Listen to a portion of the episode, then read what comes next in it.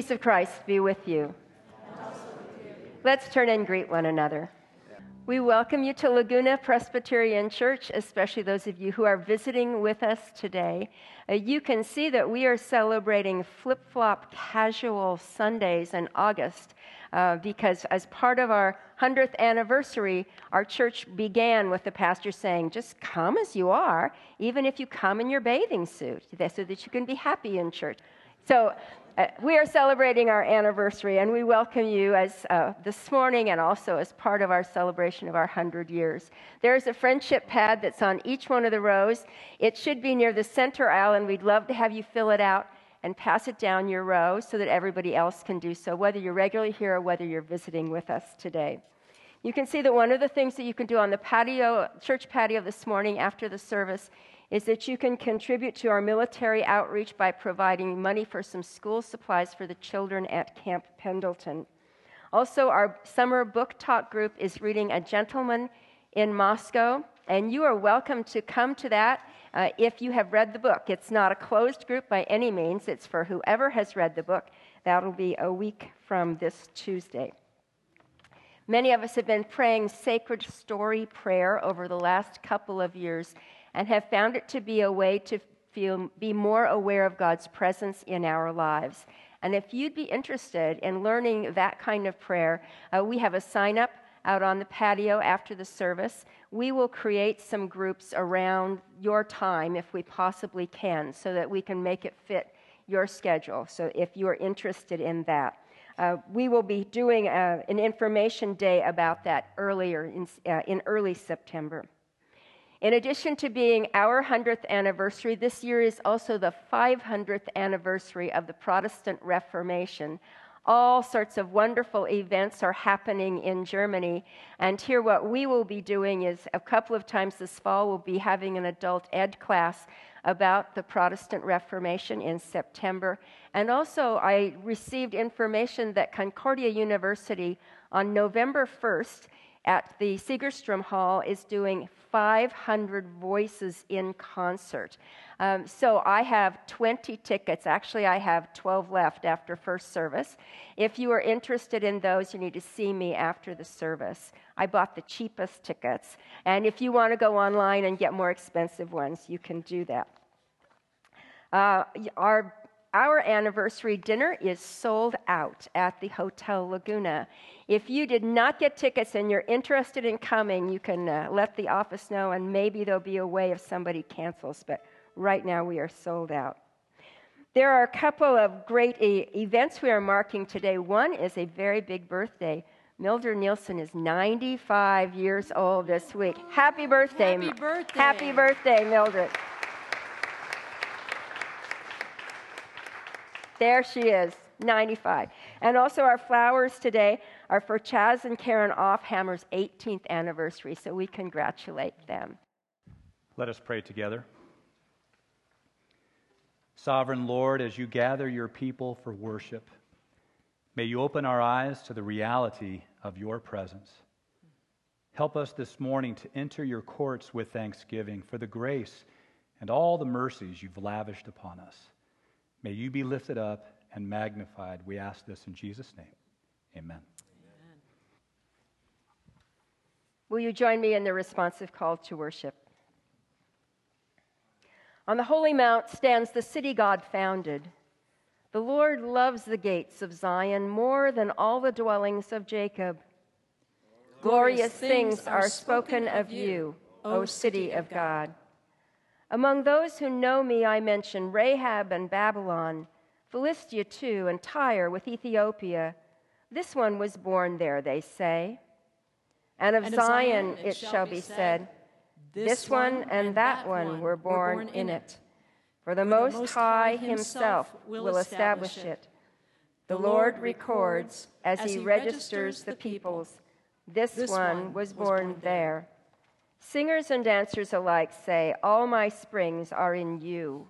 And so let us stand and praise God together. Singers and dancers, let's sing.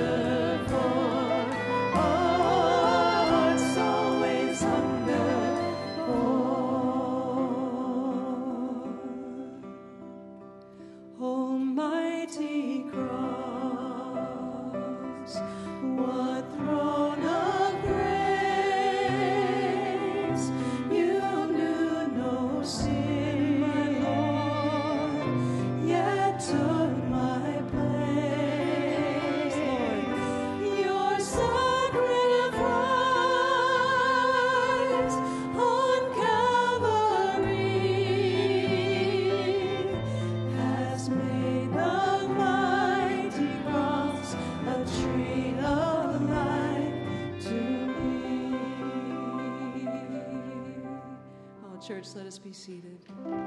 Only by grace can we enter, church. Only by His grace can we stand. Not by our human endeavor, but by His blood.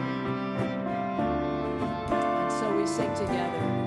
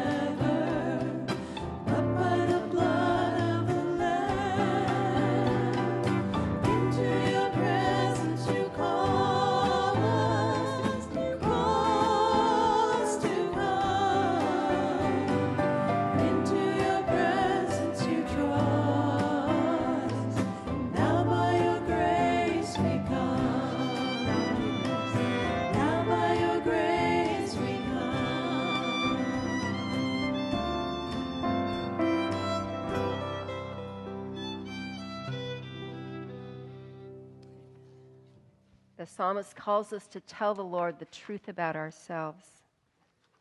Happy are those who make the Lord their trust, who do not turn to the proud, to those who go after, after false gods. May all who seek you rejoice and be glad in you. May those who love your salvation say continually, Great is the Lord. As for me, I am poor and needy but the Lord takes thought for me. You are my help and my deliverer. Do not delay, O oh, my God. Let us pray. God of unity and love, place within each of us a spirit of hope and community. Have mercy upon us when we speak without love or act without humility. Cleanse us with the living water of your grace. Create in us willing hearts to live in patience and gentleness. Raise us up to be your children, growing toward maturity in faith and love. Strengthen this church that we may be a model of ministry and unity for all the world to see And hear us now as we bring to you the silent confessions of our hearts.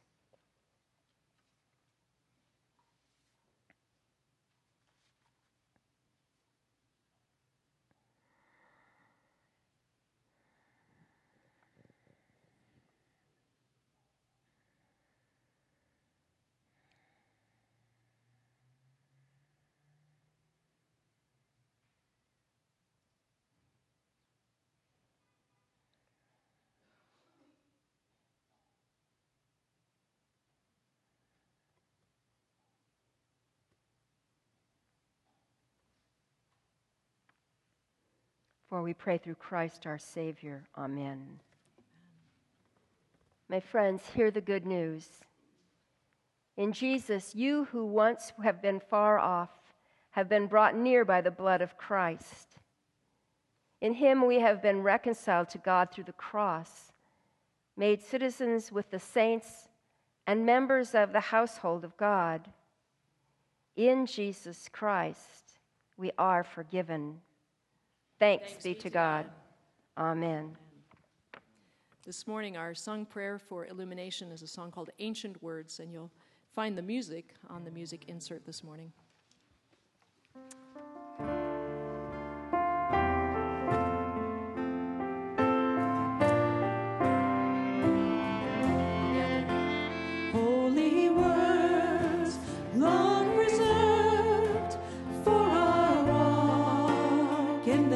world, they resolve.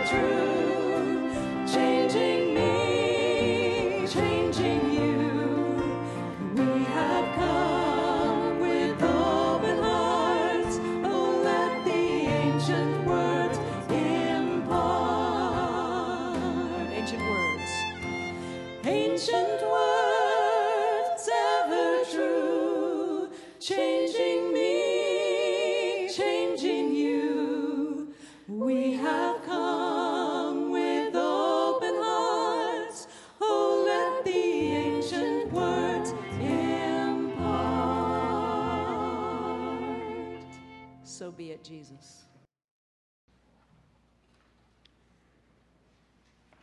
No place I'd rather be this morning. Amen.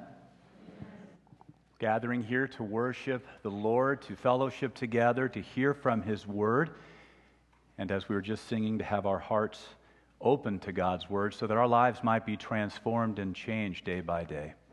And so I encourage you to open up your Bibles to Acts chapter 11 as we continue our study of the book of Acts. I'll be reading from verse 19 through 30, and I believe it's on page 130 in the New Testament portion of your Pew Bible. Hear now God's word to us. Now, those who were scattered because of the persecution, that took place over Stephen traveled as far as Phoenicia, Cyprus, and Antioch. And they spoke the word to no one except for Jews. But among them were some men of Cyprus and Cyrene who, on coming to Antioch, spoke to the Hellenists also, proclaiming the Lord Jesus. The hand of the Lord was with them, and a great number of believers had turned to the Lord. News of this came to the ears of the church in Jerusalem, and they sent Barnabas to Antioch. When he came and saw the grace of God, he rejoiced, and he exhorted them all to remain faithful to the Lord with steadfast devotion. For he was a good man, full of the Holy Spirit and of faith, and a great many people were brought to the Lord. Then Barnabas went to Tarsus to look for Saul, and when he had found him, he brought him to Antioch. So it was that for an entire year they met with the church and taught a great many people. And it was in Antioch that the disciples were first called Christians. At that time, prophets came down from Jerusalem to Antioch. One of them, named Agabus, stood up and predicted by the Spirit that there would be a severe famine over all the world. And this took place during the reign of Claudius. The disciples determined that according to their ability, each would send relief to the believers living in Judea. And this they did, sending it to the elders by Barnabas and Saul. This is the word of the Lord. Thanks be to God. Let us pray together.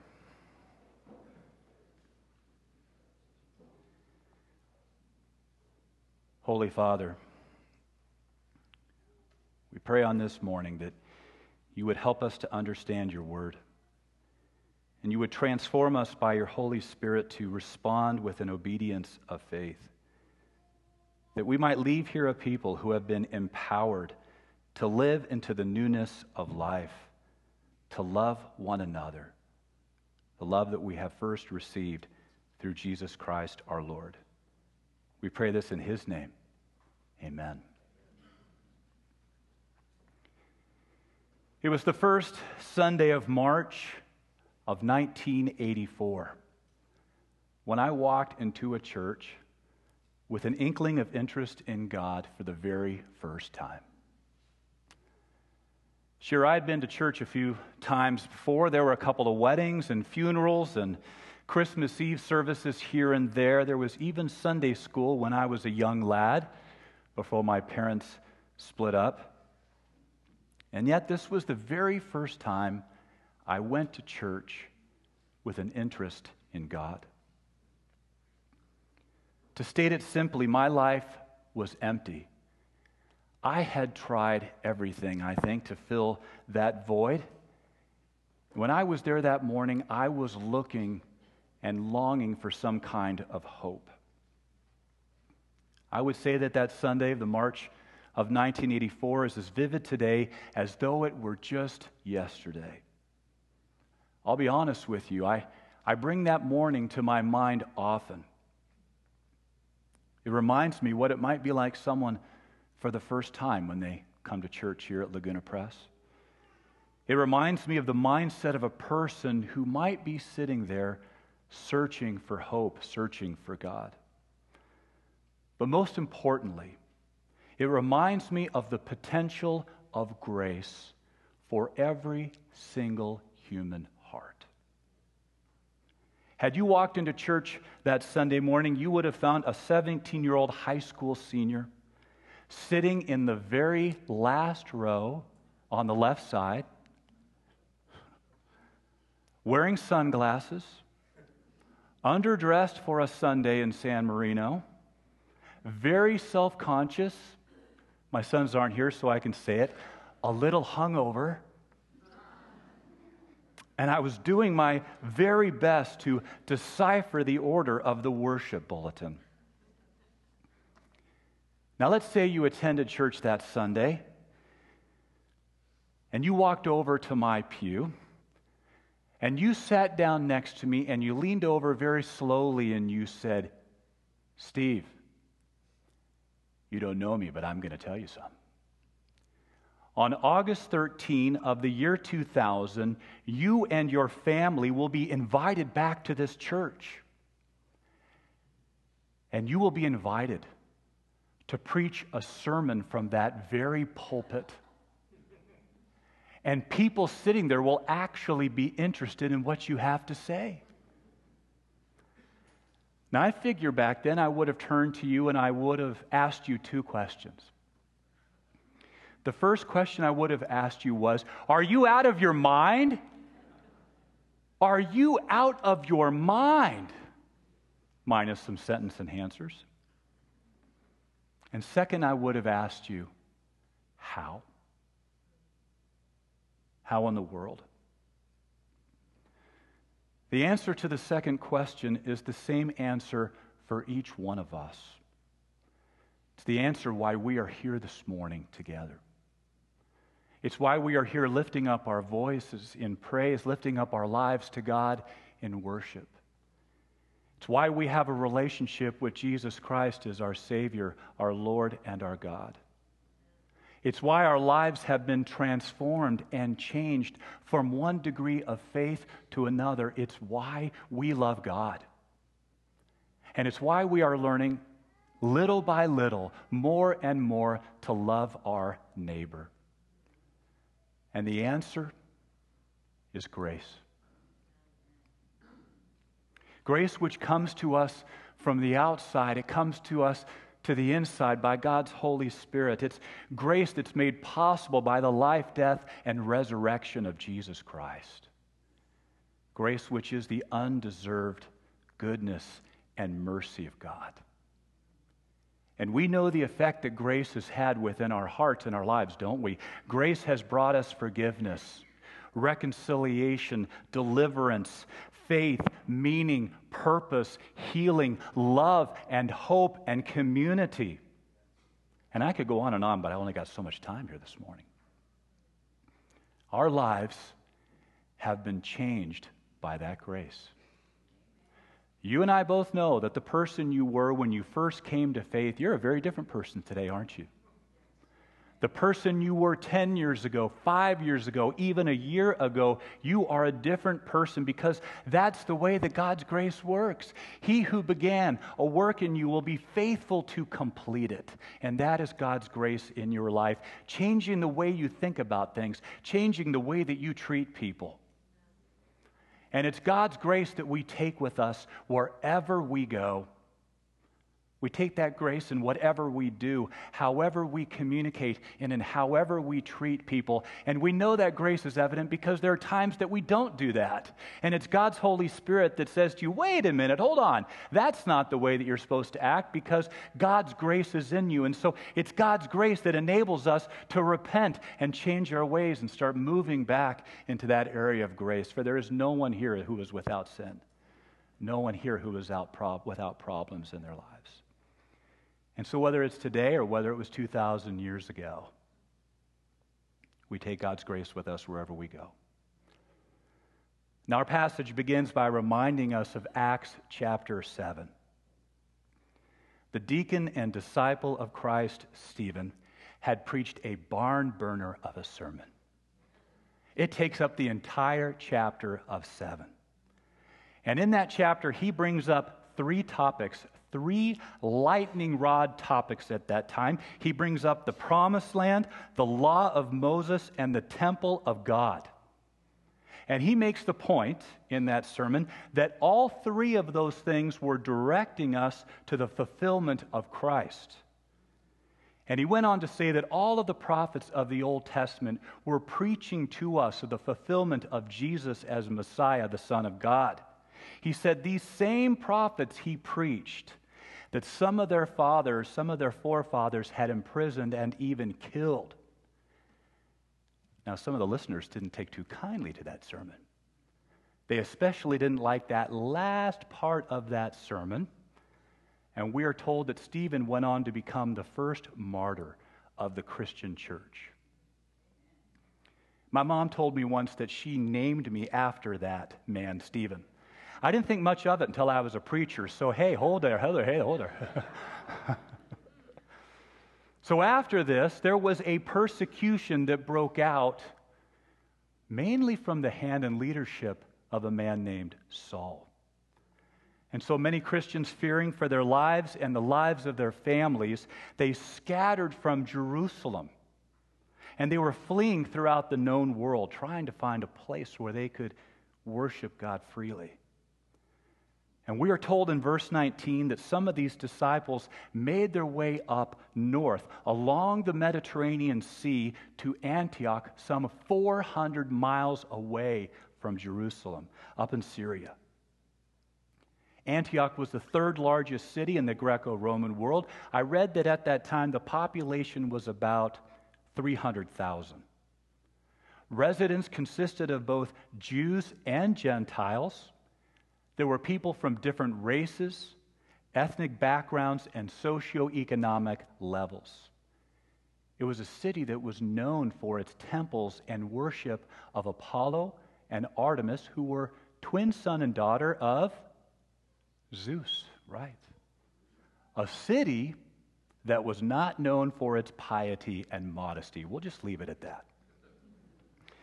Now, as these disciples were traveling north from town to town, making their way up the coast, they were primarily stopping and preaching the gospel of the grace of Jesus in synagogues, in the Hebrew places of worship. And we are told that many people were coming to know Jesus. But then we get to verse 20. And if you've brought your own Bible here this morning, you might want to circle verse 20. It is a very pivotal verse in the book of Acts. Something happened along the way that was radical.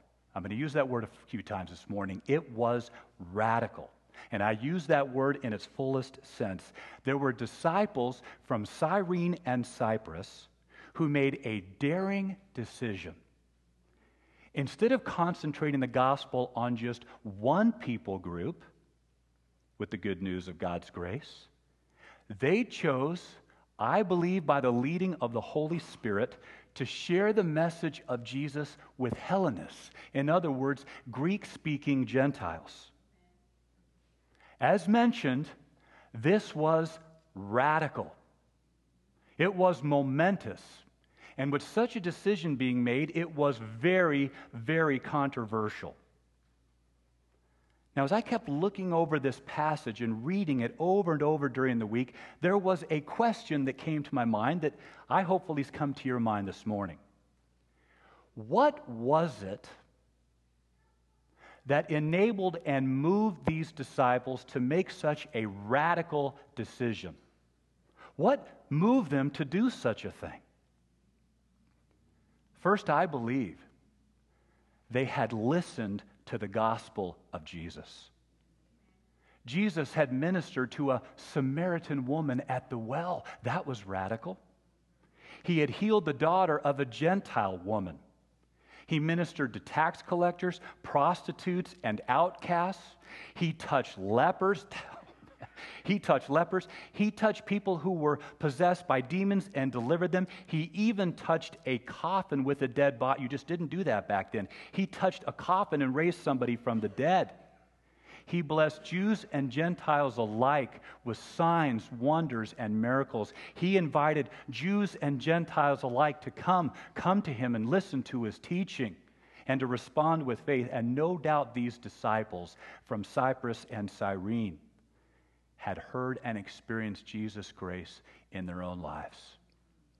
And when you have experienced God's grace in your own life, it becomes contagious. You've got to share it with somebody else, whoever they might be. Second, I believe they had actually listened to the Great Commission and the Great Commandment, and they actually believed it. In the Great Commission, Jesus said, All authority in heaven and earth has been given to me.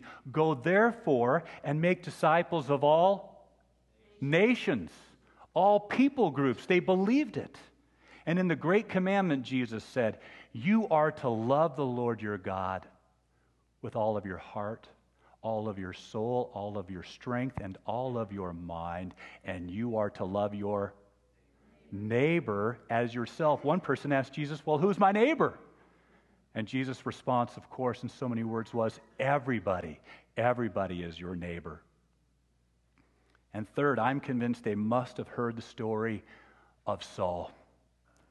Here's the very man that caused the scattering in the first place. And they had heard the message that Saul's heart had been touched by grace and he had given his life to Jesus Christ. They must have heard the story about Philip sharing the gospel in Samaria, sharing the gospel with an Ethiopian eunuch. And no doubt they had heard of Peter's vision in chapter 11 when God commanded Peter to no longer call the Gentile people unclean, no longer to call any body unclean.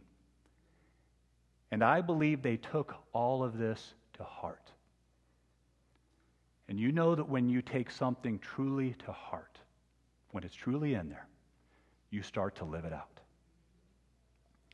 Now, these ordinary disciples from Cyprus and Cyrene, they dared to step out. They dared to step across the line and share the grace of God with whoever they could find. Listen to this. They had seen how the cross of Christ had bridged the great chasm between all of these different people groups to bring God's grace across racial, ethnic, and economic lines. Do you know what happened as a result of their ministry? A great number of people believed on Jesus Christ. There was a church that was planted. A church was planted in Antioch. And all of these people, from all of these different people groups, gathered together in that church and they worshiped God together and they experienced the grace of Jesus together. Can you picture? Just think for a moment. Can you just picture what that church, what the beauty of that church must have looked like? A little taste of heaven. As mentioned, this would not be without controversy. One report came back to the mother church in Jerusalem about all of this, and there were some concerns. It's okay to have some concerns. I picture them at their session meeting the fourth Tuesday of that month, sitting around that table. One of the elders first said, Well, wait a minute, what might the worship in that church in Antioch look like? Do they remember their heritage of the faith? How are God's commands being followed in that church? What kind of teaching, what kind of leadership is being brought to the table? How are all of these people, with all of these different backgrounds, coexisting together in fellowship? And probably the stewardship elders said, Hey, is this church going to be self sustaining? We're going to need to help them out at all? So, what do they need? They need a scouting report. They need a scouting report from a reliable and trustworthy source. And who do they send? They send Barnabas. I love Barnabas, son of encouragement. They sent him to look into the validity of the church in Antioch. Now let's remember, this is the man back in Acts chapter 4 that sold a piece of his own property, took the money, and placed it at the feet of the apostles and said, Do with it what you will, but I really want you to use it for the poor. Here's the man who stepped into the gap to assure the church that Saul had actually become a Christian. I don't blame the church back then. Saul became a Christian? Wait a minute. And Barnabas steps in the gap and said, This man has truly given his life to Christ. The grace of God is at work in this man's heart, and he is changing the way that he lives and the way he treats people and the way he lives his life. I believe that Barnabas, oh, by the way, he was a Jewish man from Cyprus. Think about that. I believe he was the right person for the job. When Barnabas arrived and saw what was taking place, one translation said that he was glad. Barnabas rejoiced in the Lord. Why? You know it already. Because he saw the grace of God at work. And grace changes everything. He encouraged that church to stay faithful steadfast in their devotion to the Lord. He tracks down Saul out there in Tarsus somewhere. He brings him back. He convinces Saul, Paul, hey, listen, we need to stay here for a year. We have to teach this young church the Word of God, teach them the way that they are to live. And God's Word told us, told, tells us that many people gave their lives to Jesus. And did you catch this? The passage ends with the remarkable testimony that when the world was struggling through a famine, the church in Antioch took up an offering. They sent a relief of finances back to the church in Jerusalem to help them out. Hallelujah. Hallelujah. Those are blessings, mutual blessings, going back and forth from the church in Jerusalem to the church in Antioch. And once again, that was radical.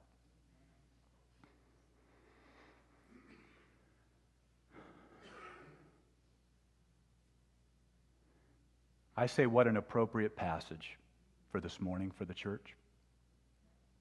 I don't think it's a coincidence that this passage landed right here on this Sunday that was planned months ago. A passage that has brought me much solace and hope throughout these days as I hope it will for you.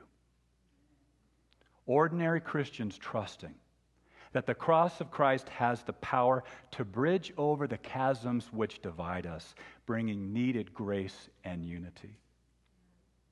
My heart, like yours, has been grieving throughout this week. Those images and words and actions of racism, white supremacy, bigotry, hatred, terrorism, violence, it was horrific and they're evil. No excuse at all. There's no place for this in our world.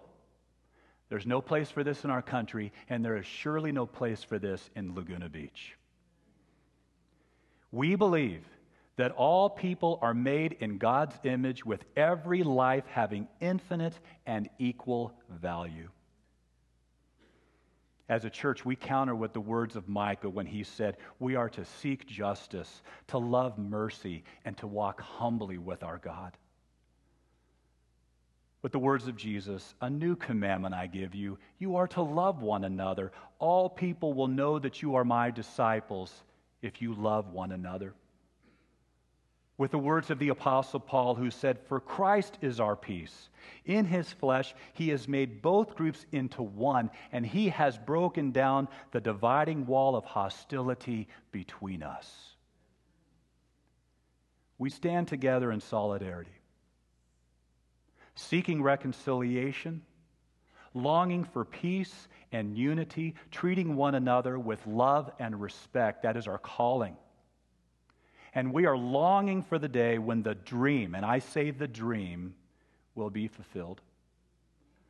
I want to be like those ordinary Christians from Cyprus and Cyrene. I think purposely there's no big names there like Peter and John. They are just ordinary Christians who are bridging the gap with grace. To love, to live, to pray, to make a difference, taking God's grace and peace with me wherever I go. And this is my prayer as your pastor for our church. Are you with me? Are you with me? Let us stand together and let us affirm our faith from the book of Ephesians, chapter 1, as we affirm our faith in Jesus Christ and who we are called to be. Blessed be the God and Father of our Lord Jesus Christ, who has blessed us in Christ with every spiritual blessing in the heavenly places. Just as he chose us in Christ before the foundation of the world to be holy and blameless before him in love. He destined us for adoption as his children through Jesus Christ, according to the good pleasure of his will, to the praise of his glorious grace that he freely bestowed on us in the beloved. In Christ, we have also obtained an inheritance, having been destined according to the purpose of him who accomplishes all things according to his counsel and will so that we, who were the first to set our hope on Christ, might live for the praise of his glory. Amen. You may be.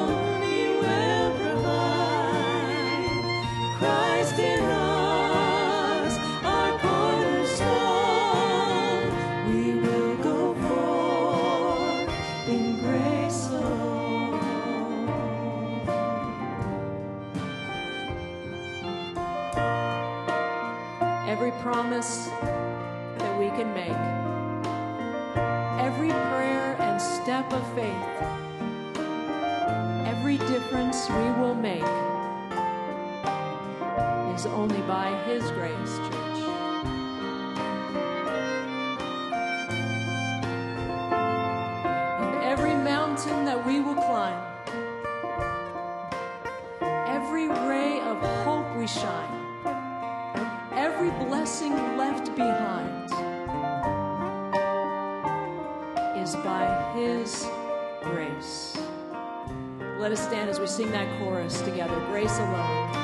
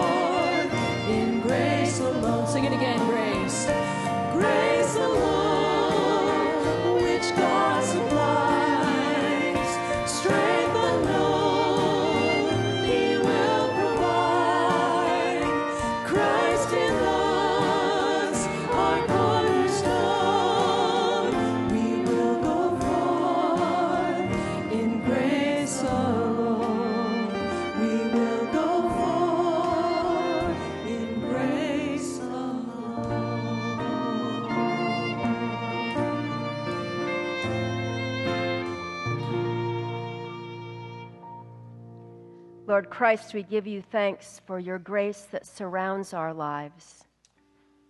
We thank you that you have broken down the things that divide us, and that your kingdom is good news for a world caught up in human divisions and hatred. We confess that our country has a long history of racial oppression, and that racism has left its mark on each of our hearts. We ask that you would give us grace to own our part in racial oppression and hostility. Whether we've sinned against others by seeing them as inferior, or whether we've been silent in the face of evil. How grateful we are that your grace changes everything, that the gospel is your power to form a new people not identified by dominance and superiority, but by unity in your spirit. Lord, we ache for peace. Hear our prayer for the people of Charlottesville and Barcelona. Bring healing to those who are hurt, peace to those who are anxious courage to those who are fearful. Give wisdom to our leaders. Grant your protection and a spirit of your peace tonight during the demonstrations in Laguna. Form us to be instruments of your peace. Where there is hatred, let us sow your love. Give us grace for the deep challenges facing our country and our community. Lord, we commit these gifts and our lives to you, believing that your grace is working in the world in spite of destructive powers. And so we ask that you will use these gifts and that you will use us for your purposes even as we pray for the day when your will is done on earth as in heaven, saying, Our Father, who art in heaven, hallowed be thy name. Thy kingdom come, thy will be done, on earth as it is in heaven. Give us this day our daily bread, and forgive us our debts, as we forgive our debtors. And lead us not into temptation but deliver us from evil.